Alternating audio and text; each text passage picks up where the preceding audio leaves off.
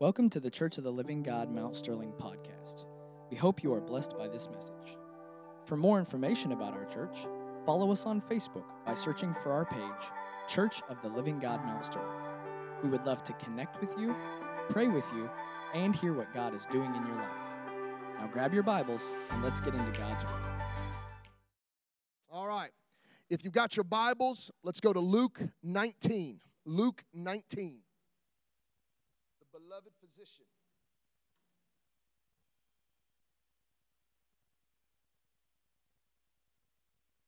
Luke 19, we're going to look at verses 29 through 40. and the Bible says this And it came to pass when he was come nigh to Bethphage and Bethany at the mount called the Mount of Olives, he sent two of his disciples, saying, Go ye into the village over against you, in which you are entering. You shall find a colt tied, whereon yet has never man sat. Loose him, bring him hither. Hither is just a good King James word. I try to incorporate it in my daily life. I say, Children, come hither. And if any man ask you, Why do you lose him? Thus shall you say unto him, Because the Lord has need of him. And then they were sent into the city their way. They found it as he had said. And as they were loosing the colt, the owner said something. Says, Why do you loose the colt? And they said, The Lord hath need of him. All right, verse 35. And they brought him to Jesus, and they cast their garments upon the colt, and they sat him on it. And as he went, they spread clothes in the way. And as he was come nigh, even now at the descent of the Mount of Olives, the multitude of the disciples began to rejoice, prayed God with a loud voice. Mighty had been the works that they had seen. Said, Blessed is the King that cometh in the name of the Lord, peace in heaven, glory in the highest. Verse 39. Anytime you're going to do something good for God, you're always going to have a verse 39. And some of the Pharisees among the multitude said unto him, Master, rebuke your disciples. And he answered and he said unto them, I tell you that if they should hold their peace, then the stones will immediately cry out. All right? So he was walking and they placed palm branches and they placed their garments before him. Today, by the authority of the kingdom of God and by the power of his name, I'm going to preach a word called He Rode to Win the City. Amen. Road to win the city. Let's pray. Father, in Jesus' name, I just honor you and I just praise you. And Father God, I just ask that that you come and you step into this word, that you release your power, Father God, through my lips of clay. Lord Jesus, I ask for the unction and the utterance of the Holy Spirit to boldly declare your word. And I ask for the utterance to be given to every person here, for them to receive of you, Lord God, for them to drink of your water and eat of your food, Lord God. And I ask for signs, wonders, healings, and miracles to be done at the preaching of your word. And you will receive all the glory, all the honor, and all the praise. And the church shouted, Amen. Now, remember last week, Y'all were, Amen, Pastor Daniel, Amen. And I said, we need some of that this week. All right? So here's what we call the triumphal entry.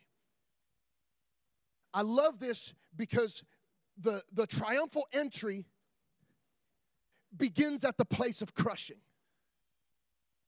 the Mount of Olives. Olives do nothing for oil unless they're crushed. He's walking, and they go to the place called the Mount of Olives, the place of crushing. The Garden of Gethsemane is literally the place of crushing. He goes up there and he says, Listen, it's my time to fulfill the word. I am coming now into a city. So he prophesies and says, Tell, Go into the city, find this. Literally, the, the other, other gospels say there was a donkey and then the colt of the donkey, in which had never been ridden. And he literally says, Listen, they're going to ask you who it's for. Tell them who it's for. Says, The Lord has need of him. So now it says he descends down the Mount of Olives. Once again, this is the time of his passion. This is the time that he knows what he is about to do to glorify God. Everything he is doing, everything he has purposed in his heart has to do with the Father. It's a couple days later, it's a week later that he will be in the same exact place, sweating drops of blood for you and me. Beginning of the sacrifice of his life. He knows all things, all things are before him. But it, all, it always begins at a place of crushing. See, we want God, we want Jesus, we want, we want everything to be good, but we're afraid to get into the place of crushing. Everything that he was crushed for came forth as your and I's healing. The Bible says in Revelations that, talking of the devil, says he will be defeated by the blood of the Lamb, by the words of our testimonies, in us loving our lives not unto the death. I, I was there when Tina and Dwight started battling the cancer. I was there with Kimberly when the miscarriages happened. We held Megan's hand while the miscarriage happened. We were there. I was there when my brother was going through brokenness after brokenness, and suicide was hovering over his life. I was there but now it becomes something that somebody else can take and receive healing from. We want the triumphal entry, but we don't want it to begin at the place of crushing. See, every triumph has to come from a place that we need something to triumph over. We want to win the city. There will be opposition every single step if we try to win the city. And there's times that when we're winning the city, listen to me, while we're winning the city, that Pharisees will say, Hey, Patrick, silence your disciples. And I tell you that I will always back you up. I will never, I will never publicly rebuke you without the heart to publicly acknowledge your works of Christ. Most of the times, I will take you in closed doors to teach you, to train you, and to rebuke you because that's what a father does. I'm not here to build my disciples, I'm here to build his. I tell you that this church plant was birthed out of a crushing. When I received this word to plant the church, it came out of a crushing time in my life. I love going to the nations. I love the miracles and everything like that. But I tell you what, it is a crushing. It is an absolute crushing to constantly go overseas, constantly go overseas. Kids at the door, tears all over their face. I remember Kimberly the first time I went overseas to Nigeria, two weeks before. Angels just like the enemy. Two weeks before, it says, per the American consulate, there should be no travel to Nigeria. Now, I don't watch the news, and I don't play the news in the house, but somehow that got wind to Kimberly. She said, Is this true? I went, Well, I mean, I don't know. I remember her and I were laying there just a couple days before I left. And literally, it was like we were weeping because in the end, you don't know. You trust God. But remember that the enemy will be defeated by the blood of the Lamb, by the words of our testimonies, and us loving our lives not unto the death. I don't want to die, but I'm willing to die for the one who died for me. It begins at a place of crushing. Jesus says, It's time that I ride up into this city. Where are we going to start from? I'm going to start from the place of crushing because that's where triumph needs to come from. I speak to the things that are not as though they are. Every testimony has to be birthed in a place where you don't have it, you don't see it, and you can't even attain it until I believe at the one who does all things because of who he is. Jesus then says, Do this, go get this, go get this. And he begins to ride, and they begin to grab the palm branches. It says they break them off and start laying them down, and they remember everything that he had done. Hosanna, Hosanna, blessed is he who comes in the name of the Lord. And then the church says to shut up. Well, daggone it. Luckily, it's not like that today. Many of churches have told me to shut up, sit down, shut up, sit down and shut up, sit down and shut up. And, uh, and I did. I did. But then the Lord started giving me something to say. And He started opening doors that no man can close. If we are going to win the city, that's why we need to join with other churches. Because if one can do a thousand and two, ten thousand, then I'm saying one church can do tens of thousands, but two churches can do hundreds of thousands. And then we have the audacity to get churches who don't believe like we do. what do we do then? We partner anyway. And maybe they're stronger in some areas that your Pentecostal mind ain't good at. Then all of a sudden, it's three. Could it be that out of a couple radicals in Mount Sterling, a couple radical pastors, a couple of radical church folks, that even when the Pharisees are crying out, shut up, shut up, we're going to do it anyway? That we would be willing to lay down our lives in a pressing and in a crushing so not just a city can be won, but then we start walking out into the region and we start getting other pastors from other states in August, Kimberly and I have been invited to go up to Michigan.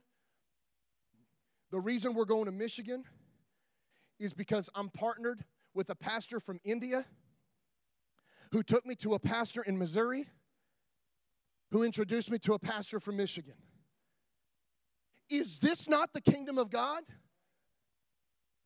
Is not what this is really about?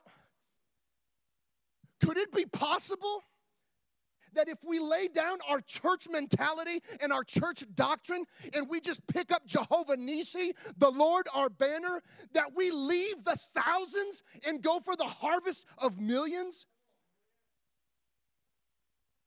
We're connected to Ethiopia. They've had millions upon millions upon millions of conversions. I've seen it. I preached six times in four days, and there was 3,000 saved. That was just one week. What happens when you join me and we go for two weeks? And I don't need to preach six times because I've got some warriors with me that have come out of a crushing, that have descended out of the Mount of Olives, where the, where the, where the, the olives are crushed to produce the oil. And immediately we get attacked by the church. If you're going to do something for God, you better be prepared to be attacked by God's people. So, what do you do? You go to the cross anyway. Well, what, Patrick, what if I'm on the cross and they start shouting at me? Look up to the Father who gives you identity. Jesus is baptized, then he goes into the wilderness. Why? Because the first thing the devil says is, if you're the Son of God, Jesus goes, no, no, no, no, no, no, no. The Father told me who I was. It is written, You shall not live off of bread alone, but by every word that proceedeth out of the mouth of God. And just so you know, devil, in a couple of years, I'm going to tell the people that I am the living bread that cometh from heaven. Jesus rode into this place now, Zechariah 9 says this If there's young kids and the King James is put up there, I want you to know there's a couple potty words for donkey, okay? That was my waiver, okay? Rejoice greatly, O daughter of Zion. This is Zechariah 9 9. O daughter of Zion, shout, O daughter of Jerusalem, behold, thy king cometh unto thee. He is just. He has salvation. He is lowly, riding upon the colt, on the colt of the foal of a donkey. And he, listen to this, I will cut off the, the chariot of Ephraim the horse from Jerusalem, and I will battle bow shall be cut off, and he shall speak peace unto the heathen. And his dominion shall be from sea even to sea, and for river even to the ends of the earth. Now look at this. Verse 11. As for thee also, by the blood of thy covenant, I have sent forth the prisoners out of the pit where there is no water. This is one that when he comes, he comes lowly, but he comes with power. He comes with authority, and he comes always to set people free. People are in the prisons, there's no water, but guess what? The one that is coming has living water inside of his belly, and he ain't ashamed to give it out to everybody. So many times we're guilty as the church that we find something and we hold it and we secure it like we put a, a, patent on it, we put a copyright on it when it should be given to the people of God. Moses says, Get on the mountain. They saw the fire, the smoke, the earthquake. They said, No. God wanted everybody on the mountain. We have got to give the people of God the things of God and not hold it for ourselves. Now, look at this.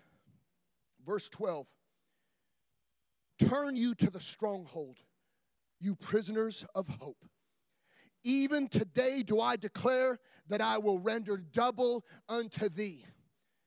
He's looking at the people in the bars. He's looking at people in homosexuality. He's looking at people who have been bound in addiction for year after year after year. He's looking at the people that were prostitutes for years and years and years. And he says, Listen, you are no longer just a prisoner, you are now a prisoner of hope because I give the true life.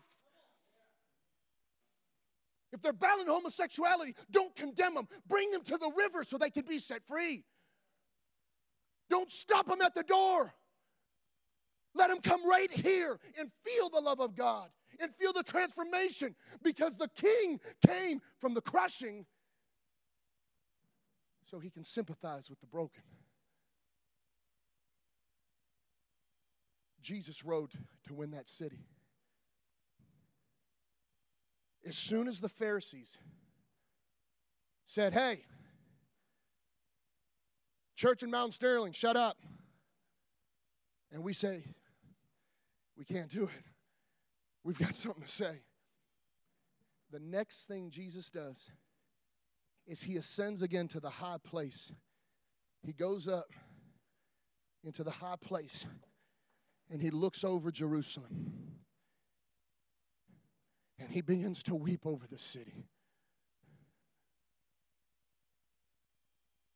I preached a message before says to cry out for the city. If we want to win Mount Sterling for Jesus Christ, then there better be something in here that weeps for the broken and the hurting. Because Jesus says, I come to seek and save them which are lost. We're not looking for church people, we're looking for the broken, we're looking for the wounded and they come in here, we don't strap them to the chair. We prepare them to do whatever God has called them to do because they don't belong to us, they belong to Him. Jesus rode in from the threshing floor, from the breaking, through the crushing to hear Hosanna. Because one day he says, You will be prisoners of hope. You prisoners of hope, I shall give double unto thee. We have been so content with our churchianity that we have forgot we serve a God of the double portion. Elijah looked at Elisha says, What you want? Stay here. I'm coming. All right, you stay here. I'm coming. I ain't leaving you. What did the Lord speak to us today? Let's hold hands. Let's hold hands. Not for the kingdom authority, not for the power, but just because I want to walk with God like Adam walked with God. All this, all this is for one thing. He goes to win the city. He rode into that city not to hear the shouts of Hosanna, but to say, One day the broken will come unto me. Prisoners will become prisoners of hope, and they will receive a double portion. Elisha, I've told you to stay. You're here. What do you want? He says, I want a double portion of your spirit.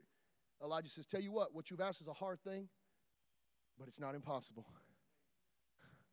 Come on now. Oh, this, this uh, oh, it's a hard thing. But the one who picked me up, he's got more. He receives the mantle of Elijah. Why? Because he chose to wash his feet first. When they were looking for a prophet in the land, the servant says, Well, there's Elisha. It says, He poured water on the hands of Elijah. The king said, The Spirit of the Lord is with him. Are we willing to weep for a city and to wash their nasty feet before they're clean? Or do we want everybody clean when they come in? If that's what we want, we in the wrong place. We are in the wrong place because we have royal blood. That he didn't ride, he listen to me, he didn't ride to hear Hosanna. He rode in the city so it could be won.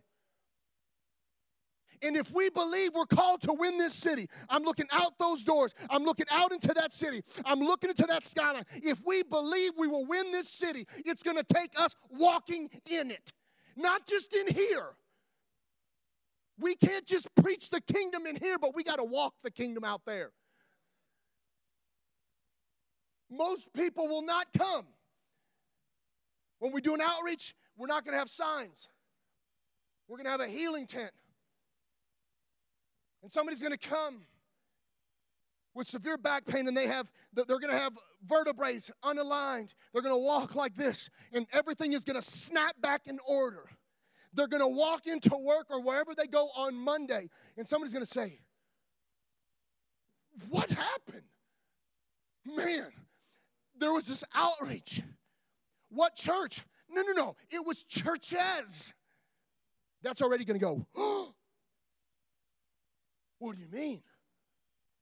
Like same church, different people? No, churches. Well, well, what church prayed with you? I don't know. They didn't have signs. So how were you healed? They prayed in the name of Jesus. They prayed. This one crazy girl, I think her name was Kimberly, was going, Yeshua.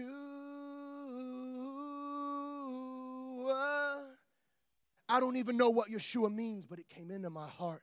And for some reason, I believe that the impossible could be done. And I'm going to tell you that there's going to be times where I'm going to help I'm going to be helping coordinate and I'm going to be talking and it's you. You are going to be the one laying hands and miracles coming. Why? Because Jesus rode to win the city. His triumphal entry came from the place of crushing. He rode into that city to be rejected and to die. Jesus repeatedly said that. He, he even said, how, how can a prophet not be killed in Jerusalem? Listen to me. It shows that we have got to change our church mentality into the kingdom of God. Because we could say the same thing that many many prophets and apostles and evangelists and pastors and teachers have walked into churches that filled, fulfilled the lust of the flesh and not the glory of God, and they were slain in the church. Jerusalem has become the church now because the kingdom is not preached, it's not declared, and it's not walked in. But if we're going to win this city, the kingdom has to win it. You have got to be a part of it. It's not going to be me, I can't lay hands on thousands. Listen, I've tried. I've tried. I've been at altars in churches where the pastor said, Praise the Lord. Brother Patrick, you go ahead, okay? We're going to be over here. They went into their office for 30, 40 minutes, and I'm sitting at the altar praying with every single person who wants a touch. I need you. I don't only need you, I want you to know him. Don't stop at the place of crushing. Ride into the city to win it. What city is in your life? Is it the city of deliverance? Is it the city that, man, my kids need to have a clue? Is it the city that you have been so hurt from church that you just want to be healed? Then it's time today that you pack on another man's donkey and ride into the city to win it with him today. He went into that city to be destroyed. And guess what? He, he hopped on him anyway. And he rode right in the middle of the thing. It's time that we as the church become the donkey and not the king. We want to be the king. We love the cries of Hosanna, even though we know that the later cries, the days later, is crucify, crucify. We have got to change our perspective. And if Jesus rode into this city to be sacrificed, then are you willing to win this city if you're the sacrifice? We, we talked about that as a team. Are we willing to come into this city to be sacrificed, to be strung up, that many be won for his glory? We're not here to build, we're not here to fill this auditorium. We're here to fill heaven. That's what we're here for. There's thousands and thousands of people that I will meet in heaven that they never once stepped foot in my church, but tell you what, they stepped into relationship with my God. Is that enough? Is that enough for us? To be the donkey that is ridden instead of the king who receives Hosanna. That's the decision the body of Christ needs to make. Are we here for praise and accolades? Or are we here to be walked on so we're touching the harvest of God? Are we willing to lay down our desires to fulfill His glory? He rode in to win that city. And as of now, that city has not been won. But with his same breath that he wept over it, I tell you that he has put that weeping in me from Mount Sterling. We've talked about it. If half the city gets saved, there's 24,000 roughly, 12,000 people saved. I don't know about you, but I've looked around. I think I've counted the seats twice. 12,000 can't fit. So we've got to partner with churches. We've got to partner with city officials. We've sat down and talked to the mayor. The mayor knows our heart. So when we go to put up a healing tent, and start casting out devils in the middle of Mount Sterling, the mayor might not understand it, but he says, Tell you what, I see the glory though. Stand with me today.